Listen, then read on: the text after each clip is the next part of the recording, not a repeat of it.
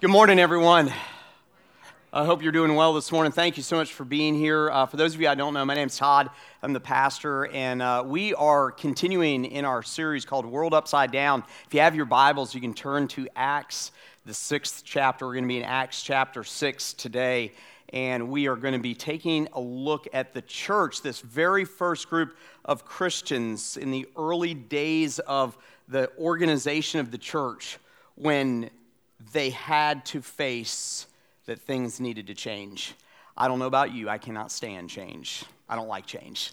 I like things in order. I like things to be certain. I like to know what's around the corner. I think most people are pretty much the same way. I hope I'm not the only one that does, you know, just doesn't like change. Uh, most people, I think, reject change, especially when it comes to affecting our lives when it comes to affecting our health or our wealth or our relationships, if we're forced to change, it's very uncomfortable, isn't it? And today we're going to be taking a look at a, at a church that was forced to change. I, I love Louis L'Amour, who said the only thing that never changes is that everything changes. It's true, isn't it? It really is true that everything changes all the time. One of the certainties in life, ironically, is, is that things change all the time.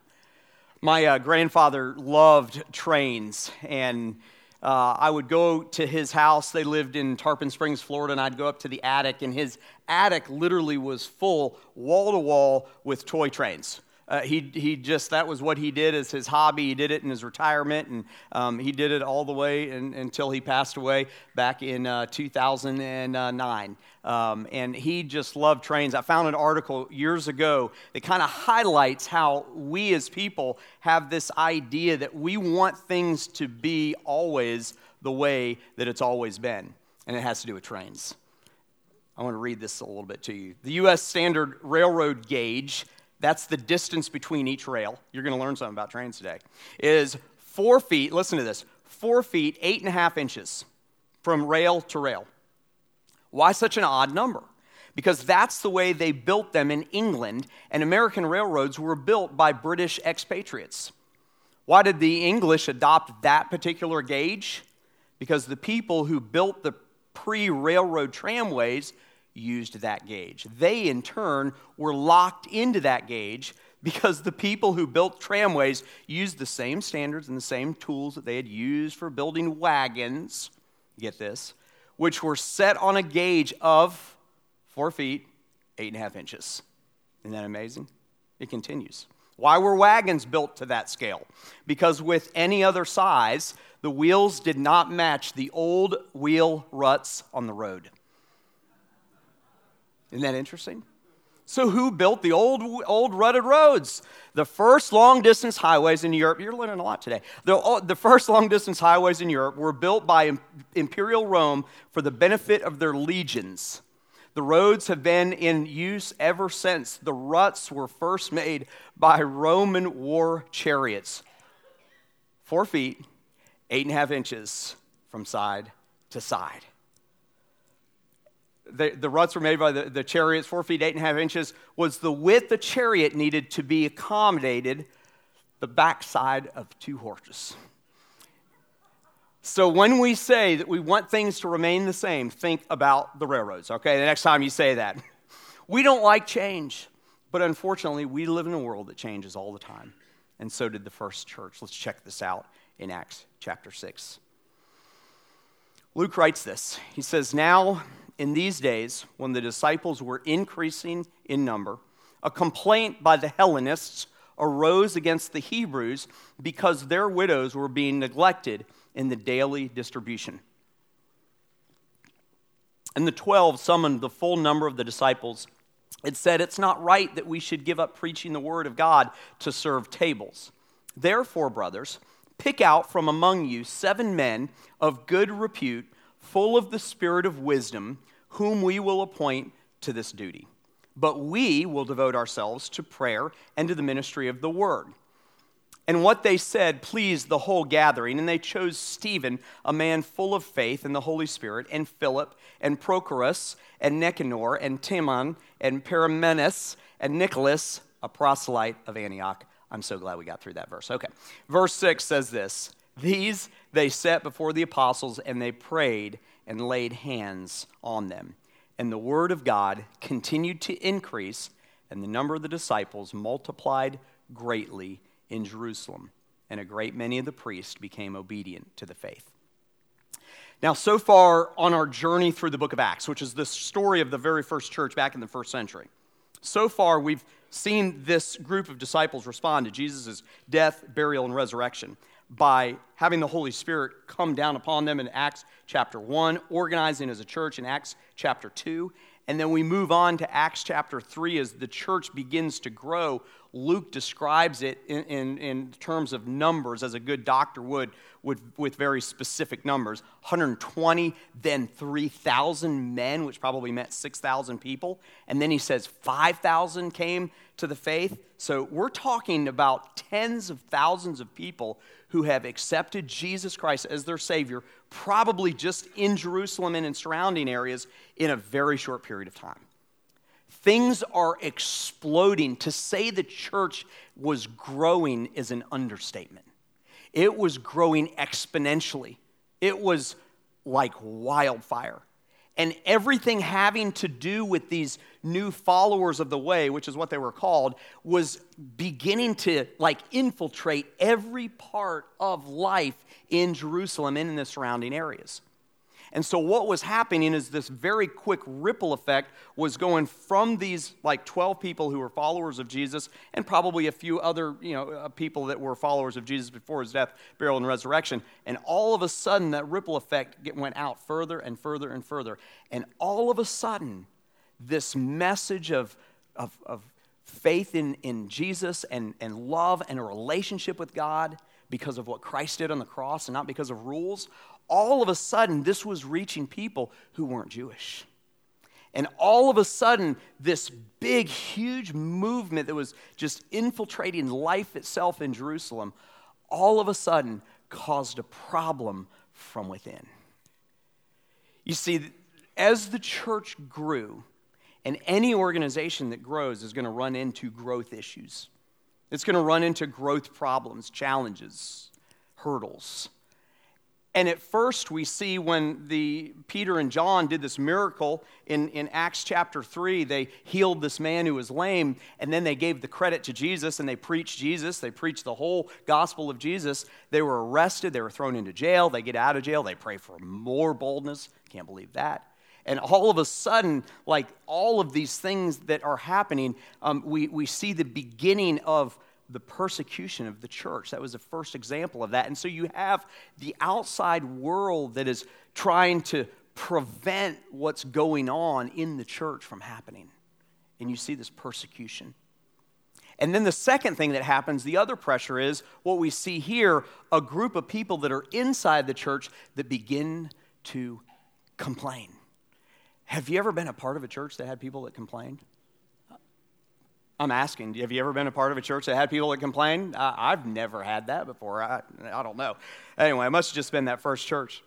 But I love this passage because we see so much about God's Holy Spirit working in and through the lives of the men and the women who were part of this first church and how they handle this criticism, how they handle this legitimate complaint sets the church up for what's going to happen over the course of the, next Uh, all, all the book of Acts and beyond. And in fact, we're a part of this today.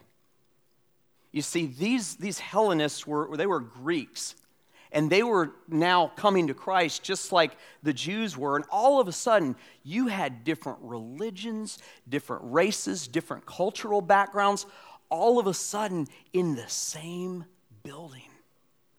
And the Hellenists, who were a minority group in Jerusalem, they were kind of already on the outside looking in. And either by just we dropped the ball on this or we weren't aware of it, probably, the first church kind of treated these Greeks the same way. They kind of were um, alienated. They, they, were, um, they were kind of uh, really maybe meant to feel like they didn't matter and so you have this conflict, and this small group of people rises up and they say, Hey, our widows are not being fed the daily distribution. The Jewish widows are getting it, but we're not. And I love the response from the church leaders because they listen to the complaint and they respond with a spirit that I believe was led by God. Really amazing. Acts 6 1.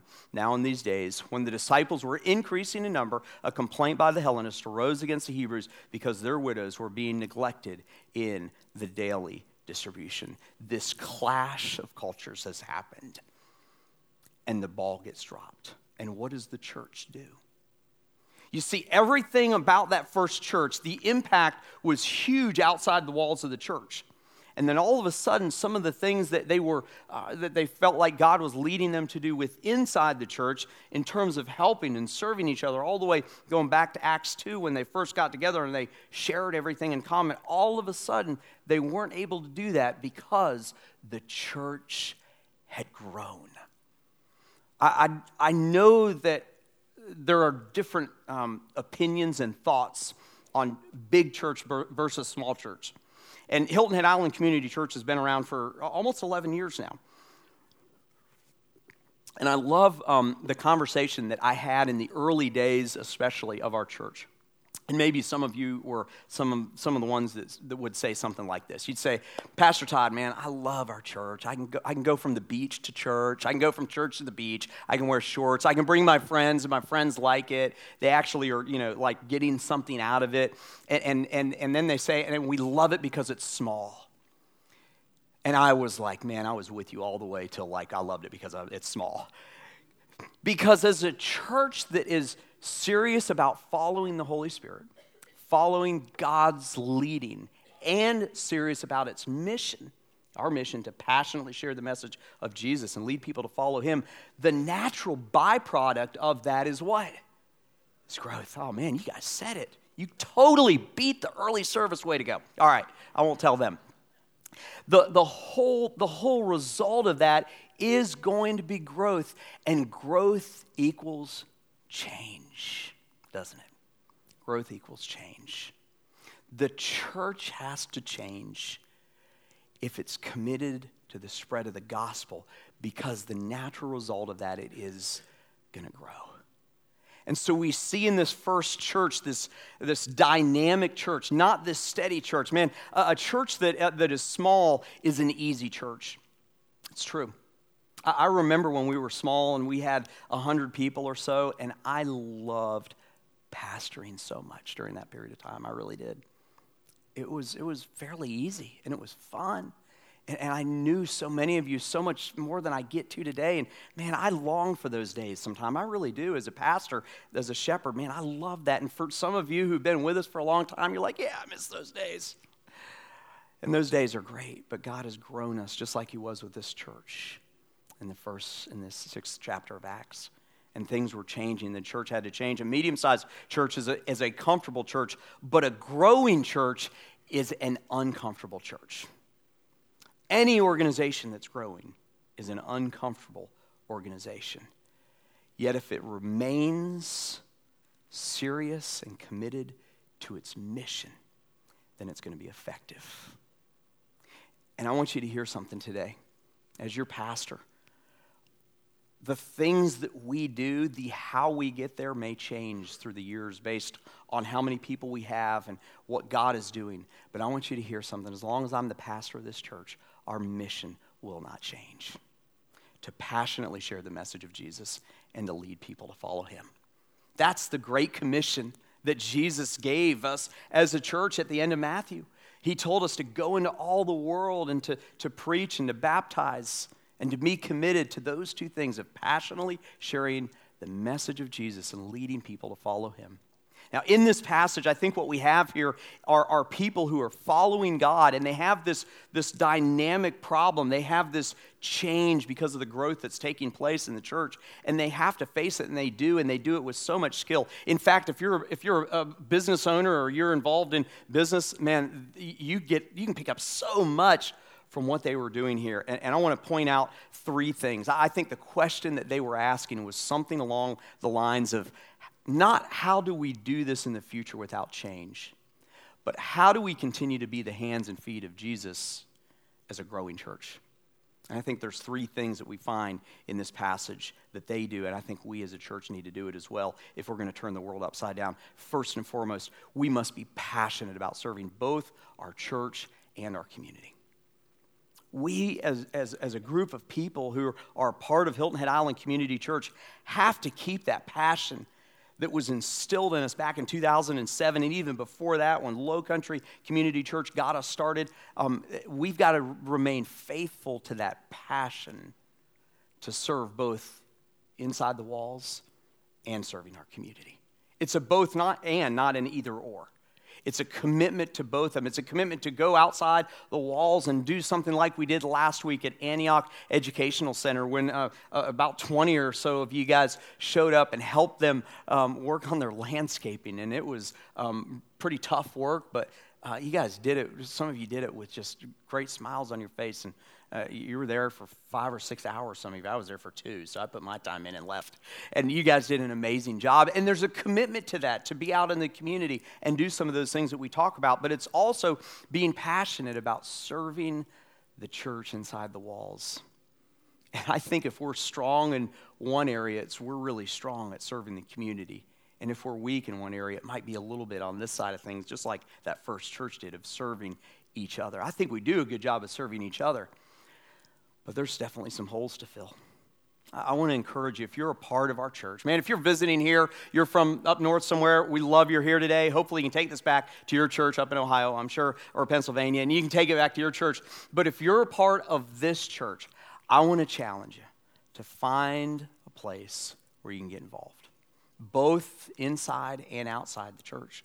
Today, we've got serve cards over at um, uh, let's see, we've got back at guest services uh, today, and you guys can pick those up um, today. You know, on your way out, you can take a look at that, prayerfully consider where you may serve. If you're not already, many of you are already serving. We've got our island kids. Leslie Shaw and her team do an amazing job. Um, if you serve in island kids, we are so thankful for what you do. Thank you so much for helping our kids learn what the Bible says and why Jesus came to die on the cross. Thank you so much because my kids are saved today because of that. And I'm so thankful for those of you who serve in Island Kids. Aren't you, parents? But I'm telling you, they can use some more folks. They can use some more people who are committed to just once a month serving back in Island Kids. Our student ministry, uh, Justin Boyder and his wife, Andrea, they're going to be moving here, two, two little ones. They're going to be moving from Dallas. Uh, he's finishing up seminary. Be praying for them. He's finishing up seminary. Pray for him. Uh, they're going to be moving from Dallas, Fort Worth area down to Hilton Head next month, and uh, I can't wait till he gets here. But for the last nine months, um, we've had some of our great volunteers back at the well serving our students. Um, and I, but I got to tell you, it was me and one other man for nine months. And that's not meant to guilt you or make you feel bad or even rebuke you, even though it probably sounds that way. But I tell you that to say this to some of our men. They need you back there. They need you. They need to see your face. They need to, they need to have a relationship with you so that when they're going through some of the same things that maybe you went through as a middle schooler as a high schooler, they have someone that they can rely on. And if you're here today and you feel led to help serve our, our student ministry, man, that would be amazing, especially our men. That would be amazing. There are some things that, that we can do to shore some things up internally, just like that first church did. What they did is they found people who were, were skilled in certain areas and they, they helped plug them into ministry. They did it with Stephen. We're going to find out more about Stephen later on. They did it with Stephen and these other Greek men they, they found. Um, they found out that they were good at certain things and they gave them the responsibility for making sure that the Greek widows had their daily distribution, just like the Jewish widows did. Isn't that awesome? Isn't that cool? They delegated and they empowered an area of ministry that was so incredibly important and they did it with skill. They did it an amazing job. In verse, verse 2, it says, the, the 12 summoned the full members, the disciples, and said, It's not right that we should give up preaching the word of God to serve tables. They were essentially saying, We need to do both of these jobs. They're both important. And we feel called to do this specific one, but we're going to allow you guys to take this specific job and run with it. How are we going to be the hands and feet of Jesus in a growing church, first thing is, is never lose our passion. Be passionate about being the hands and feet of Jesus. Secondly, we must be intentional with how we serve our church and our community. One way is that serve card. For those of you who know where you're gifted, to find a place and just jump in, get involved. But some of you, you've never found out what your shape is. Your shape is your spiritual gifts, your um, uh, uh, heart, your, your, your abilities, your passion, and your experience. And, and you can go online and go to hiltonheadislandcc.org slash shape and take that profile, and one of our staff members will follow up with you to find your place of ministry. That's the best way to get involved is to find your area of skill and jump in and dive in and get involved. Um, we, we had this whole dream of helping people out with the meals ministry, um, maybe helping people out as they, you know, if they're sick or um, if, if there's a newborn in the church, uh, by serving a meal, by bringing a meal to their house. And we had this great vision for it, but we didn't have anybody to lead it. And our kind of rule of thumb is, is if we don't have anybody to lead it, we're not going to start it. So if you ever have a great idea, you're probably going to be elected. If you voice that idea, you're going to probably be elected to lead it, all right, around here. Um, and so we were really praying through who could lead this ministry. And all of a sudden, about six months ago, a lady showed up. She, she and her son moved from Charlotte, Corinne. And Corinne had a background in meals ministry. Isn't that cool how God works? We began praying about this a long time ago, and He filled that need with somebody who was passionate, had experience, had a personal story behind it about when her mom was going through cancer, and it worked out in God's timing, not ours. That's intention. That's serving with intention. How do we continue to be the hands and feet of uh, Jesus in a growing church? We must remain passionate. We must be intentional. And then lastly, we must be flexible with how we serve our church and our community. See, this is where the what will never change. The what is our mission. The what is our, our mission to passionately share that message of Jesus and lead people to follow him. But I got to tell you, church, there are going to be times in the life of our church when we're going to have to change the way that we get there we're going to have to change the how. We're going to have to invent new ways. We're going to have to ask God to give us insight and wisdom and discernment in how this needs to be done because these three dynamics have changed or these 10 dynamics have changed. And that's what this church does. They change how to get there. And in doing so, they begin, don't miss this, they begin to open the door in serving a group of people who are alienated. Who all of a sudden, this new rabbi had come along and said, You know what? Grace is for everyone. All men have fallen short. And faith in Jesus Christ is for everyone. And we're going to see that dynamic. This whole story begins to set up this amazing dynamic for the message of Jesus to cross every barrier that you could possibly think over the next few chapters. It's incredible what God does. But it was dependent on the church remaining flexible with the how they got there. Not with the what, but with the how they got there. The mission doesn't change, the strategy may eventually change. I had a great privilege to spend a day um, driving around a guy by the name of Howard Hendricks. And some of you may know the late Howard Hendricks, who was a professor, seminary professor at actually the seminary that um, our, our new youth pastor, uh, Justin, is finishing up at right now, Dallas Theological Seminary. And Howard Hendricks was world known to be one of the greatest professors who ever lived. He passed away a few years ago, a great man of God. And uh, I got to be his chauffeur one day in Atlanta working for this organization I used to work for. And I thought, man, this is going to be awesome. I'm going to get to drive, they called him the prof. I get to drive the prof around. And, um, you know, I, I thought I'm just going to do my little thing, you know, get up and drive and go pick him up and just remain quiet because he's got people with him I'm sure he wants to talk to. For a day, he talked my ear off. It was awesome. It was so neat. He just poured into me and my friend who was with me. It was amazing. One of the neatest days of my life. And I remember him talking about change. The church in the 90s was going through just dynamic change. And he said something like this that ended up being in one of his books that I found later. He says this that there are three stages of, that people go through when confronted with change. Number one is resistance to change. Number two is a tolerant tolerance to change. And then finally, people embrace the change. And I wonder where you are. Are, are you at that point where you're just really resistant, especially in the church? Oh man, it's going to be an uphill battle. Maybe you're halfway there, you're beginning to get a little more comfortable with it, a little more tolerant of it. My prayer is, is that Hilton Head Island Community Church, when it comes to the how, would be a group of people who embrace the change that the Holy Spirit leads and when the Holy Spirit guides us to change.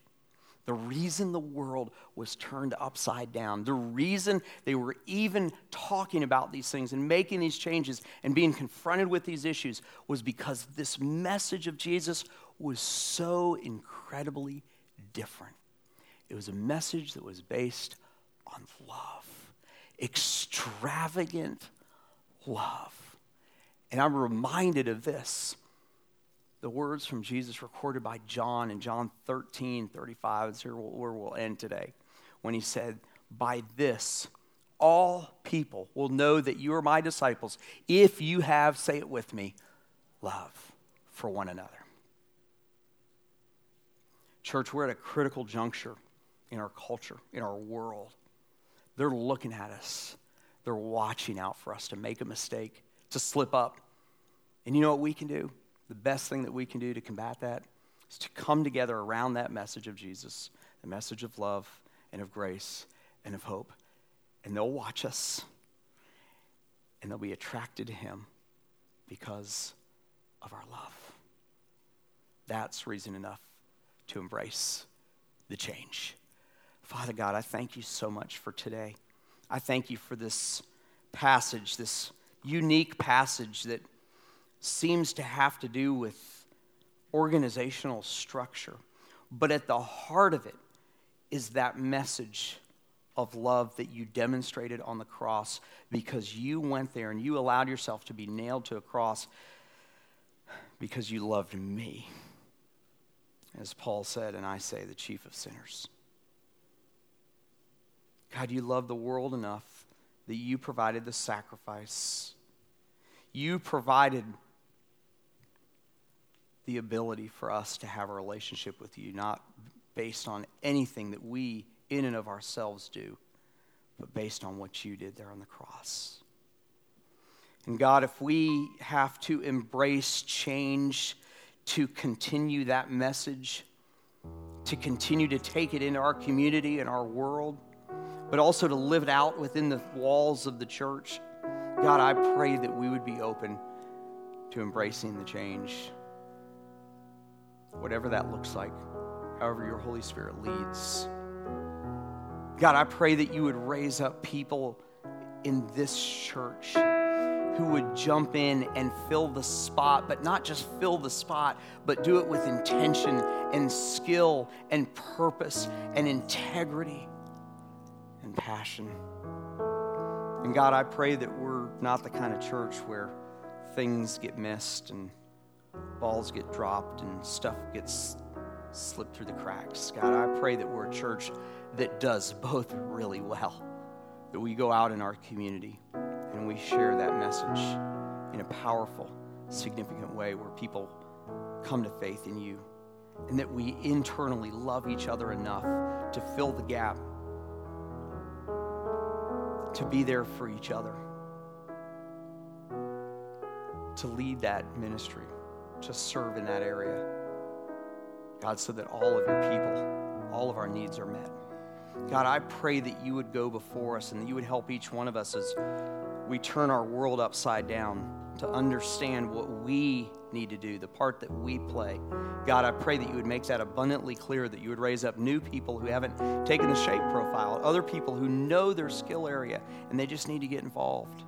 And God, I pray that we see the dynamic, life changing, God, message that you came here for expanded to those who are least those who are alienated, those who are pushed to the edge of society. God, I pray that we would be the leaders in that. As this first church was on the verge of that, God, I pray that we are a church that's on that verge as well. Go before us now, God, and I pray that the world would know us by our love. In Jesus' name, I